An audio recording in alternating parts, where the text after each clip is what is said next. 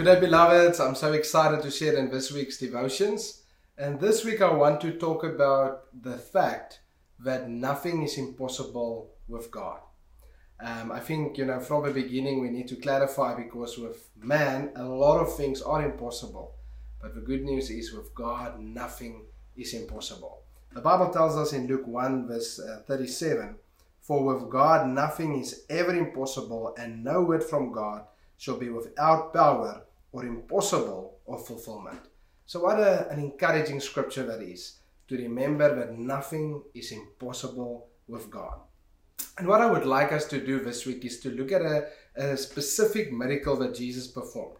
And this is one of my favorite miracles that we see in the Gospels. And I believe there are so many lessons we can learn from this miracle. And I believe, you know, as we look at these lessons, it will help us to also experience miracles, to experience the impossible, but it will also help us to live a victorious life. And the miracle I would like us to focus on this week is the woman with the issue of blood. And to, in today's devotion, I would like us to read the story, and from tomorrow we will look at specific uh, things in that uh, story. But today I just want us to read the whole story and to remember the amazing miracle that Jesus performed here.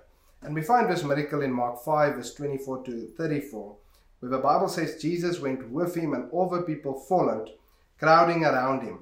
A woman in the crowd had suffered for 12 years with constant bleeding. She had suffered a great deal from many doctors, and over the years she had spent everything she had to pay them, but she had gotten no better. In fact, she had gotten worse. She had heard about Jesus, so she came up behind him through the crowd and touched his robe. For she thought to herself, If I can just touch his robe, I will be healed. Immediately the bleeding stopped, and she could feel in her body that she had been healed of her terrible condition. Jesus realized at once that the healing power had gone out from him, so he turned around in the crowd and asked, Who touched my robe? His disciples said to him, Look at this crowd pressing around you. How can you ask, Who touched me?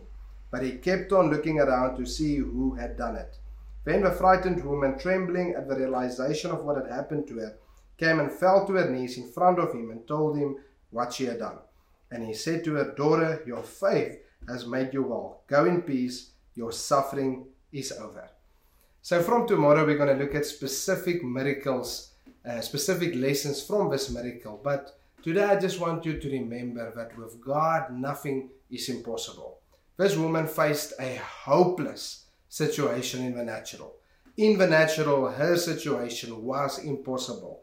But remember, even when things are impossible with man, it is not impossible with God.